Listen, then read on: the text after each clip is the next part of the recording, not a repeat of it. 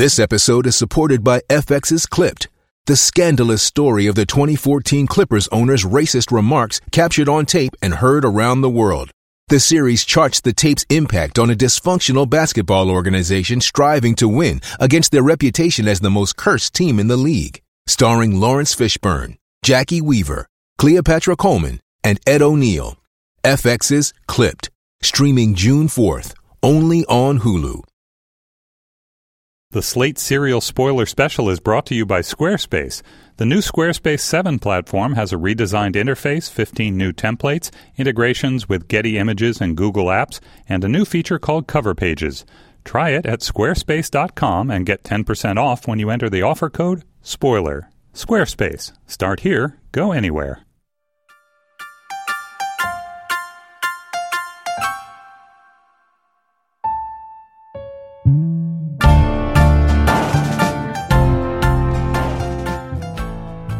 Hi, I'm David Haglund, a senior editor at Slate. Welcome to the spoiler special podcast about Serial, the multi part investigative series from This American Life.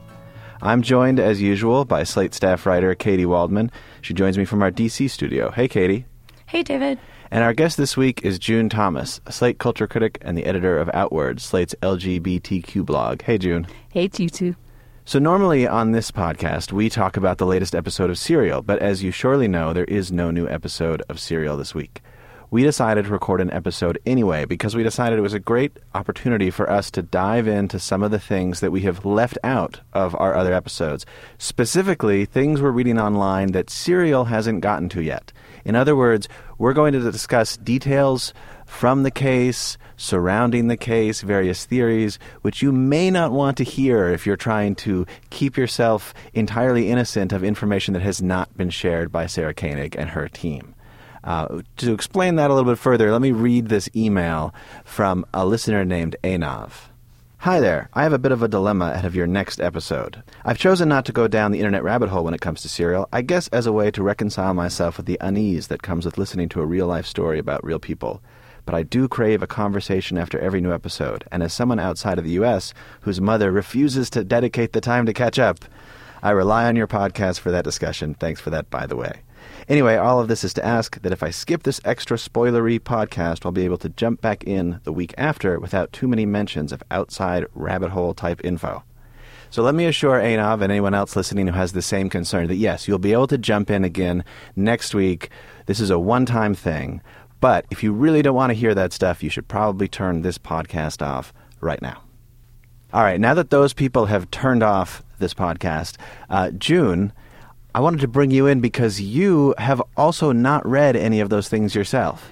Very little. I have done a tiny bit of mainstream reading, but anything that's not in my typical media diet, I haven't looked at. So, Reddit, I did not like learn to navigate the various subreddits in order to navigate serial. My excuse for doing that was that I wanted to have a pure Sarah Koenig mediated experience of the unraveling of the story.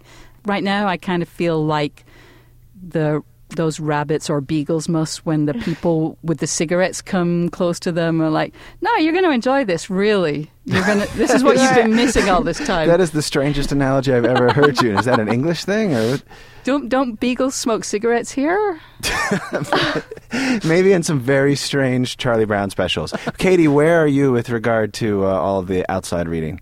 I think I am somewhat in the middle of you two. I am not a completely untouched, uh, pristine serial virgin in the way that June is. Um, I am not deeply enmeshed in the Reddit back and forth the way, David, it seems that you might be. Um, and I can get to my primary source of supplemental reading. I think we'll get there. Um, so I'm, I'm sort of a Goldilocks lukewarm right in the middle. All right. Well, let me explain uh, Reddit for those who aren't uh, aren't so familiar. There is a, a subreddit, uh, which is you know a section of Reddit devoted solely to the Serial podcast, and it started shortly after the podcast started airing. Its its readership has grown each week. I think it's up to something like seventeen thousand subscribers, and then of course there are many people who just go to the site uh, without subscribing. So that the readership is large, and people are sharing links there. They're going through court documents. You know, people have, have dug up stuff on Westlaw. Uh, so there's there's a lot of stuff, and also people are kind kind of speculating fairly wildly. Some of the theories get a little out of control, but there is interesting stuff, and I'm going to highlight a few of the most interesting things today. So that's what, what I'll be drawing from. Katie, what about you? So I've become somewhat addicted to um, a blog called Split the Moon, and I wrote about this actually right when the podcast started. But um, it's put on by Rabia Chaudry, who is the family friend who first brought this case to the attention of Sarah Koenig, and um, she, I mean. This is not the place to go for like an objective, cool um, summary of the facts of the case. She is building her own argument about Adnan and why he's innocent. Um, but she does have access to a ton of extra documents, and uh, she provides really interesting glosses on what's happening. So um, I will be talking about Rabia's blog, Split the Moon. Great. So, June, are you ready? Yes. All right. So the first thing I want to bring in is a piece that uh, that Reddit uh, drew me to. It was published elsewhere. It was published on the website of the Columbia Journalism Review, and it was published on November nineteenth, written by Lindsay Beyerstein. And what she gave us was an update on the Innocence Project's progress. And this is obviously really interesting because there's been a lot of speculation about how they're going to figure back in you know, uh, when they were introduced in episode seven, it wasn't really clear when that meeting took place mm-hmm. and, and whether we could count on them returning or what. So, as of November 19th, uh, Deirdre Enright said that they were about to file a motion to have something called the Physical Evidence Recovery Kit tested for DNA. All right. So, what this means, uh, for one thing, is that you know what they find is still totally up in the air, right? right. right? I mean, I, we read an email on a previous episode from a guy named Scott who guaranteed that they would come back in at the end of the series and, and they would have something for us. I, you know, Scott knows more than we give him credit for. Scott sees the Scott future. was there. Yeah, he's a prophet, maybe, but otherwise, I'm not sure that I give that guarantee too much weight. Uh, the other really interesting thing, though, about this CJR piece is that. Um, it, it gave some details from, from that motion that they were about to file. In the motion, they mentioned two alternative suspects. and this is where we get really into the, the Reddit weeds. Uh, because um, they didn't name the suspects, but they did provide some details about them. And if you you know put the pieces together, you can probably figure out who they were talking about. So let me let me quote the piece. Uh, one of her students, one of Deirdre's students, uh, Beyerstein writes, came across a case on a police cold case website in which an Asian woman had been raped and murdered in Baltimore County shortly after Lee's death. The police had a suspect in that case, Enright says. They confronted him about the rape and murder of the other woman, and he committed suicide in prison shortly the- thereafter. After he died, the police ran his DNA and got hits for several other unsolved rapes. So this is one of the alternative suspects that's mentioned in the motion. Like I said, doesn't give his name, mm-hmm. but he has been uncovered. Uh, his name is Ronald Lee Moore. Uh, on December 13th, 1999, uh, the body of a, of a woman named Annalise Hyung Suk Lee was found in her apartment in Maryland. Uh, she had died of blunt force trauma and strangulation. Mm. So that's one of the alternative suspects. I think if you think back to uh, episode seven, you mem- may remember that Enright sort of speculated about what if there was a serial killer. Right. Um, this is the kind of person that they had in mind. That said, uh, there hasn't been that much speculation about Moore on Reddit. The guy that Reddit really keeps pointing to as, you know, if there is going to be some other out of left field suspect is a guy named Roy Davis uh, Roy S. Davis. Now, Davis is in prison. Uh, he's still alive. Um, he was convicted in 2004 of the rape and murder of a Woodlawn 18 year old named Jada Lambert. Wow. So let me let me tell you slightly more about about him, and then June, I really want to hear your response to this. Lambert, like I said, was from Woodlawn. She was 18 years old at the time of her of her death, and she too was strangled. Uh, so, so June, what do you what do you think of all this as someone who is hearing this for the first time? Well, I have two main reactions. Uh, the first is about the show, which is that now I'm sort of thinking maybe I have made a mistake already. I'm questioning my my choices because one, I love the sh- I love Serial. I find it absolutely fascinating. At the same time, it really frustrates me because there are so many things going on, as you've said on these podcasts. There's the storytelling aspect, there's the investigation aspect, there's the, the characters and, and all of this. And so, although I enjoy episodes, sometimes, usually the thing that makes me most frustrated is when Sarah Koenig says something, you know, in like what feels like two sentences or 15 seconds that seems really important to me and then doesn't go back to it and instead goes off on a what feels like a tangent about personalities. Even though I'm interested in those personalities, I get all, you know, frustrated because I want to know more about that thing. And one of the things that caused that reaction was in that episode 7 when there was, you know, a, a reference to some uninvestigated materials and like, well, don't just tell me that you're doing that, tell me what you found or, you know, check back in on it. And so I'm now realizing that maybe I should be doing that. Well, I don't know. It depends on whether you want to, you know, spend all of these hours of your days Right. looking at these things. Katie, uh, how much of this is new to you? I know of the names. I did not know some of the specifics that you just cited, but I think like I'm completely with June in that one of the big problems with Serial is they don't have a way of knowing which of all these pieces of information are actually important Right. to the truth. Um, so they can't signpost any of it, and so they kind of have to touch everything just to you know hedge their bets and make sure that they're covered, but they have no way of sort of bringing out to us or illuminating the things that um, they know are important because no one knows what's important yet. Yeah, it's really tricky, I think, to bring this stuff in when it is highly speculative at this point. I'll just Yeah. underline that. Uh, that, you know, when you're looking through stuff online and, and digging up old case files and things, you know, you're free to say, hey, maybe it was this guy, maybe it was that guy. But I do think she's in a, you know, Sarah Koenig and the other producers are in a very different position Yeah. when it comes to addressing this stuff. Uh, I, also, I just want to add, uh, you know, these left out of left field suspects uh, seem unlikely for the simple reason that we know that Jay was involved, Right, yes. and he knew he knew where Hae's car was. And as of now, I have not seen any connection, any kind of real, tangible connection between him and, and these other guys. Why, if they did it, would he know about it? Why would he care to protect them if he Yep. knew who did it? Yep. etc. So, I mean, that's the big kind of, you mm-hmm. know, undercutting fact with all of these, you know, more speculative theories. That is your equivalent of the Nisha call, It's the but Jay rejoinder. Exactly. And in a way, but Adnan, because one of the things, again, that's been incredibly challenging to my sort of the way that I'm experiencing this show.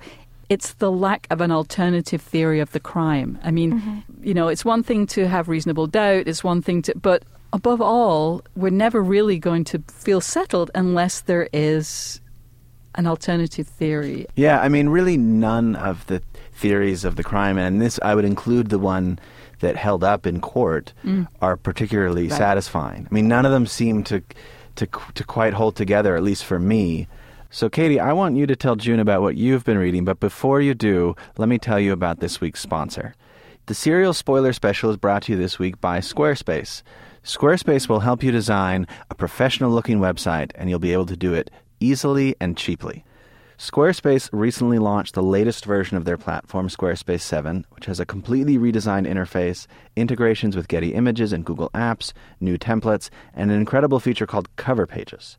The kind of website you can create with Squarespace looks so much better than the ones you've probably made in the past using clunkier platforms that get unprofessional results. Squarespace has a beautiful design. Like I said, it's it's really easy and it's also only $8 a month. And you can get a free domain if you buy Squarespace for the year. The website you build will scale so it looks great on any device, and every website comes with a free online store. So start a trial. There's no credit card required. Just go to squarespace.com. Make sure to use the offer code SPOILER to get 10% off your first purchase and to show your support for the Serial Spoiler Special. Again, that's squarespace.com. The offer code is SPOILER. Squarespace. Start here, go anywhere. Okay, now back to our conversation. Katie? June, um, may I initiate you into my particular supplemental materials? Um, Rabia's blog, Split the Moon. Please do. Tell me more. So Um, the thing about Rabia's blog that I find really great and satisfying is she actually photocopies or she, she has photographs of physical materials so you can see people's handwriting, you can see the documents. What kind of documents, what kinds of things is she reproducing on her blog? So she has a bunch of entries from various friends of Adnan's, their journals and their diaries. Uh, she also includes letters from guidance counselors. So there's a lot that's sort of shoring up Adnan's character. And it's really remarkable, sort of the consistency of the picture you get post after post. Um, so she has a guidance counselor talking about how warm and helpful and nice Adnan is. And she has that uh, sentiment echoed in various people's diaries. Um, and I gotta say, it sort of gets to me hearing the same um, the same evaluation of Adnan's character over and over. I really start getting pulled along by that estimation of him. I actually was tempted to make Rabia's blog part of my serial, you know, routine because she promised that she wouldn't do spoilers.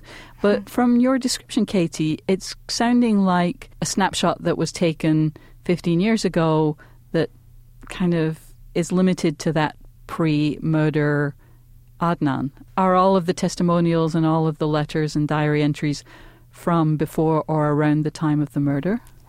Well, no, actually. So she also talks about uh, there was one pretty touching part where she says, you know, I was leaving this abusive marriage, and um, Adnan was there for me, and he comforted me, and he showed so much empathy for me, even though he is here, and in Rabia's mind, he is there unjustly. Um, and you know his capa- she writes actually his capacity for empathy in the face of the injustice he's been dealt has always been extraordinary to me um, so she sort of she weaves uh, past uh, sources with sort of her more recent recollections. Um, and it's I, again, it's not a place you want to go to learn more necessarily, but um, it's a place you go to really feel how um, some of the bystanders um, in this story are feeling. Yeah, you know, Katie, one uh, line from, from her, I think it's her most recent post that, that jumped out to me, is she wrote, Listeners will never be able to figure out whether Adnan is a sociopath or a nice guy, Jay is a psychopath or a victim, or Sarah is a bewildered glutton for punishment or a master weaver of addictive narrative. Come on now. So let's stop pretending we can psychoanalyze the depths of the souls of these people through 30 to 40 minute podcasts. I that I really appreciated yeah. that line. It's something we mm-hmm. talked about a little bit on our last episode. Sort of to what extent do we think we're going to really know these people, mm-hmm. mm-hmm. or that Sarah Koenig is going to really know Adnan through you know thirty hours of telephone calls. Uh, and in particular, you know, this invocation of the terms sociopath exactly. and psychopath, I think are really important because they've gotten thrown around a lot. They've come up on Serial itself, you know, there was the memorable exchange between Deirdre Enright and Sarah Koenig about, you know, how lucky one would right. be to have mm-hmm. the charming sociopath. I think that these terms, in my my in my uh, estimation, do not seem terribly well understood. Right. Right. And I keep seeing this distinction people are making between innocence and sociopathy. Like mm-hmm. either this guy, you know, meaning Adnan, did it, uh, and he's a sociopath, or he's t- totally innocent. I don't think that it's that simple. For one thing, as I understand it, uh, sociopath is not even a particularly uh, well respected term mm. uh, among uh, psychologists. Mm-hmm. Uh, it, it's it's it's it's more it's a, it has a lot of popular use, but also the way that he has conducted himself to this point, the way everyone, like you said, describes him. I, this is not a guy without human feeling. I, I'm, i yeah. just don't buy that. That doesn't, to me, mean that he is necessarily innocent. I think that for whatever reason, from whatever set of circumstances, someone could, you know, commit a horrible, horrible act and be otherwise, quote unquote, normal. Right. I, I, think the problem here is murder is kind of by definition, or according to some definitions, a sociopathic act. So it's really hard to sort of um, differentiate between mentally ill people who commit murder and, I mean, I suppose there there are not mentally ill people who commit murder, but isn't in a way committing murder kind of a symptom of some kind of serious off kilterness? Well, and, and if this murder was committed in a Best Buy parking lot or you know in some or in a library parking lot, and then the person who did it. Uh, you know, carried on their day and went to track practice and did you know did all the things that we have been hearing about Adnan, then he would be a psychopath. So somehow it all plays into our inability to like to to make that call of he did it or he didn't do it. Because if he did it, and he also did these other things that we know or have been told that he did, then dot dot dot. I mean, that's where I just keep going into, you know, ever decreasing circles. Right. Well, see, I, I'm I'm not an expert in this field. I'll just put that out on the table right now. But I think that need, to, to my mind, the need to say, if this person did that, he is in some fundamental way different from me, in some mm. scientific, biological way different from from you or me. Th- that to me seems to be a popular notion that is Right. not necessarily well grounded in any actual science Yeah. or, or, or psychology. Uh, You've got me convinced there, actually. And I would add also that sociopath, psychopath, those are the kind of easy labels that I think people, that when there is backlash against serial, it's sort of this idea that we're sort of breezing by the events of other people's lives and slapping uh, glib labels and narratives on top of them. And there's kind of an intrusion there. And I think actually there's sort of a flavor of that and just lobbing diagnoses like sociopath or psychopath at Adnan or Jay or whoever. Yeah, you know, there's there's one other um, thing from from Rabia Chaudry's most recent post that I wanted to ask you about, Katie, because it, it, it struck me as a little bit different from the things that she's um, shared before. And June, I'm curious for your reaction too. That the very end of her most recent post, she she included a document. It's from uh, the uh, notes uh, from an assistant to Ah, Adnan's yes. lawyer, right, Christina Gutierrez, who we've all Right. heard and, and remember the late Christina Gutierrez. We've heard her on on Serial. Uh, but so th- these notes were about something Adnan apparently told this assistant or told Gutierrez, one or the other, and they were questions about Jay and his relationship to Stephanie, uh, who we haven't heard much about mm. because you know she did not want to talk to to Sarah Koenig, which seems completely understandable mm-hmm. to me. But it basically these you know these comments basically floated a, a, an alternative theory of the crime, I mm. think, mm-hmm. which we've touched on a little bit before. But basically the idea that that Jay was cheating on Stephanie and that Hae knew about this, and perhaps that could have resulted in a in a confrontation that led that you know led to, to Jay. I mean that's the implication, right? And I Yeah. led to Jay strangling Hae, and and I, uh, you know, this is where we get to really tricky territory uh, because you know Jay has not been um, you know charged with with this murder. Right. is not in prison. Uh, I think that Serial wants to avoid defaming him. I imagine they have avoided using his last name. Um, but this is sort of now out there on the web, Right. and I, I'm curious what you guys uh, think of it. I can just say uh, it was sort of a lightning bolt when I read this. Like I, I'm nervous about even talking about it for the liability things that you that you mentioned. I mean, it's a huge it's a huge step to to accuse someone who is not in jail of committing murder. But I mean, according to these notes, it seems as though um, Adnan had told Hae that Jay had cheated on Stephanie, and then Hae was furious and told Adnan that she planned to confront Jay the next chance that she got. Um, and so the I, I think the theory is that Jay found out about this, and or perhaps Hae even confronted him, and that is what led to the murder, according to this theory. It's an internally cohesive narrative, certainly, but I can see why it's incredibly um, tricky to to walk onto that uh, ice flow. It makes perfect sense to me that there are things that Sarah cannot say for reasons of defamation or liability or whatever. But so many other things, she kind of, you know, she, she's intimate with us and she tells us, you know, stuff that's a little bit, I don't know, like things that you only tell a friend. But she hasn't mentioned this. She hasn't said, hey, you know, some things I can't talk about for legal reasons. Right. So, it would like- be great if she did that because you know she's already at the point. I think I can't remember who pointed this out. But she's at the point of playing a clip from an interview and then saying, "But I think that person might be lying," which is not, you know, that that Yeah. flirts with defamation a little bit. Well, she's she is walking a very um, a very tricky line here, I think, and, and and to my mind has has done it very well.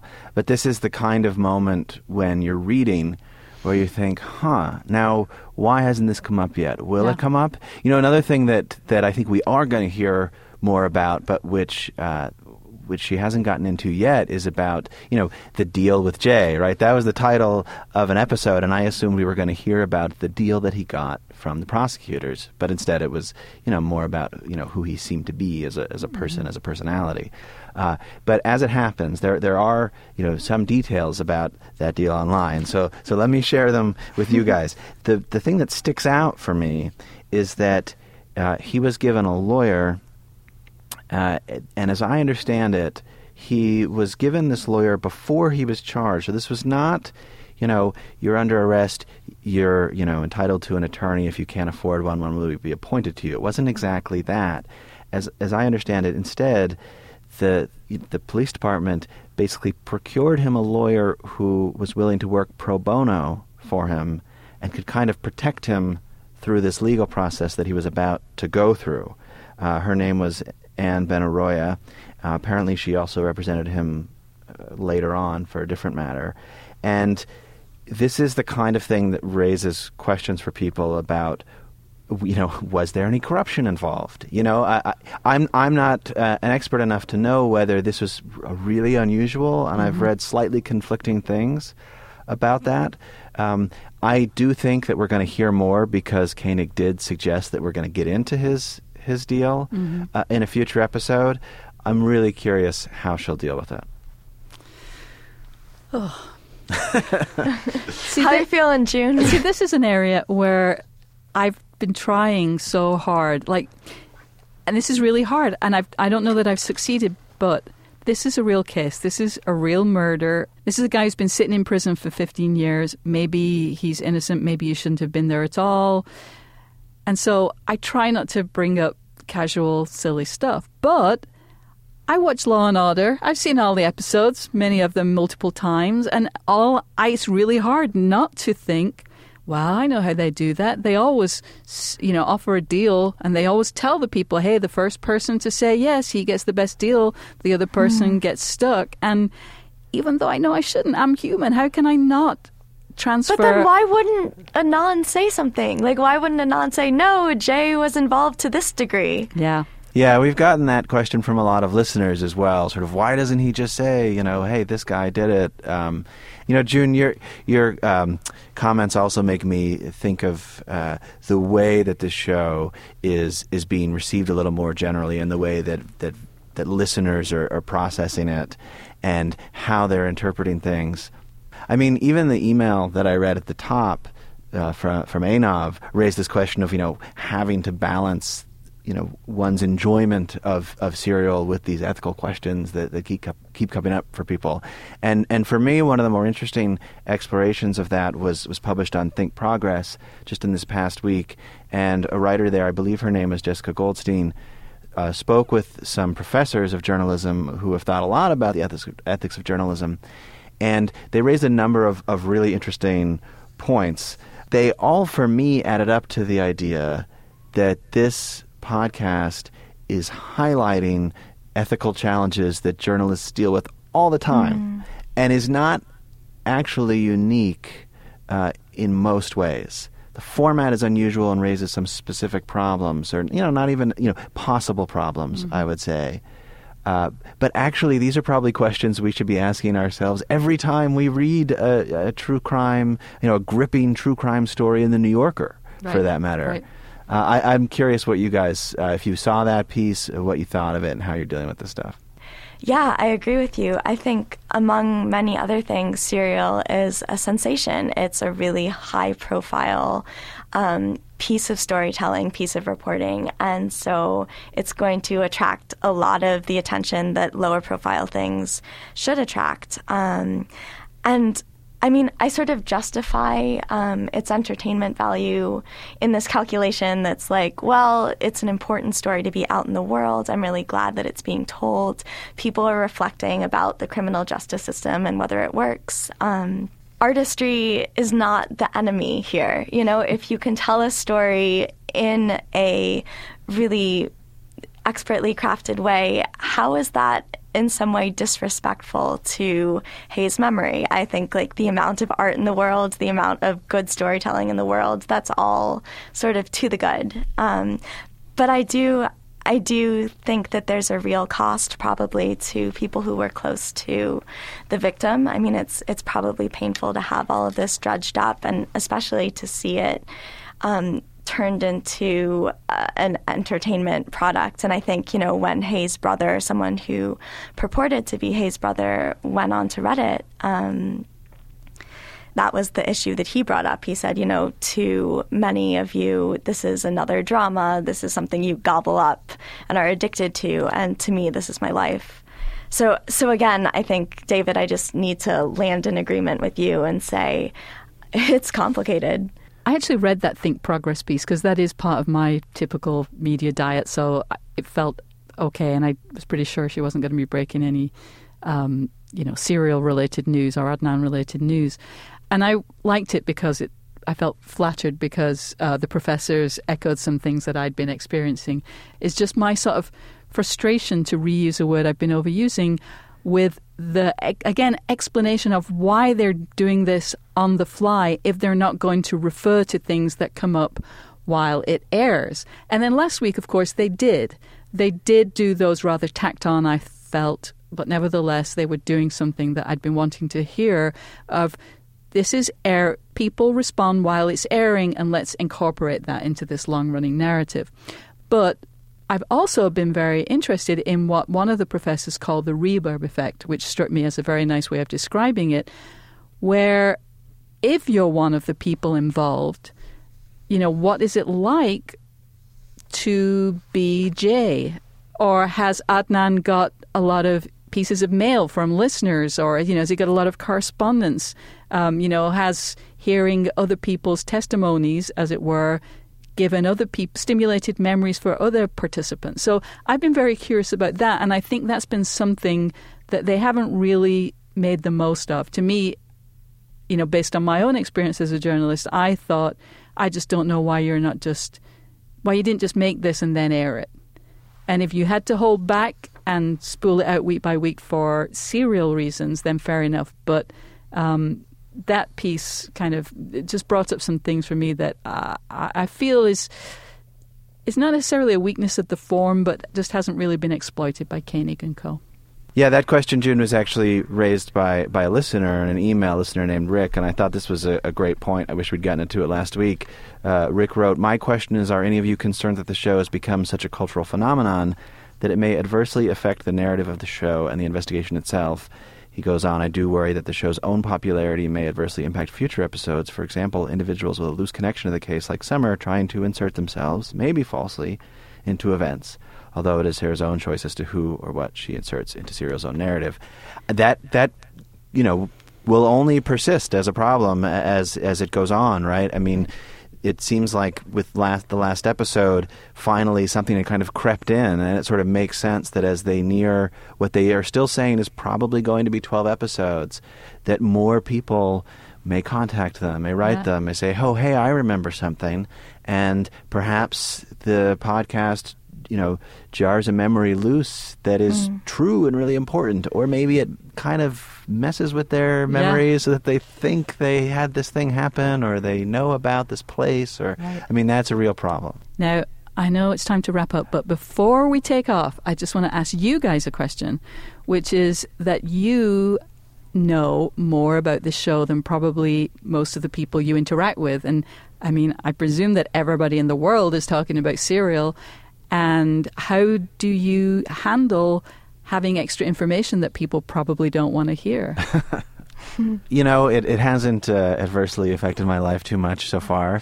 Uh, I do uh, talk about this show a lot with my wife, and sometimes argue about it. um, but at this point, it's the only way I know how to listen to the show. so I can't even remember what it's like to just rely entirely on, on what we've heard via the Serial podcast feed.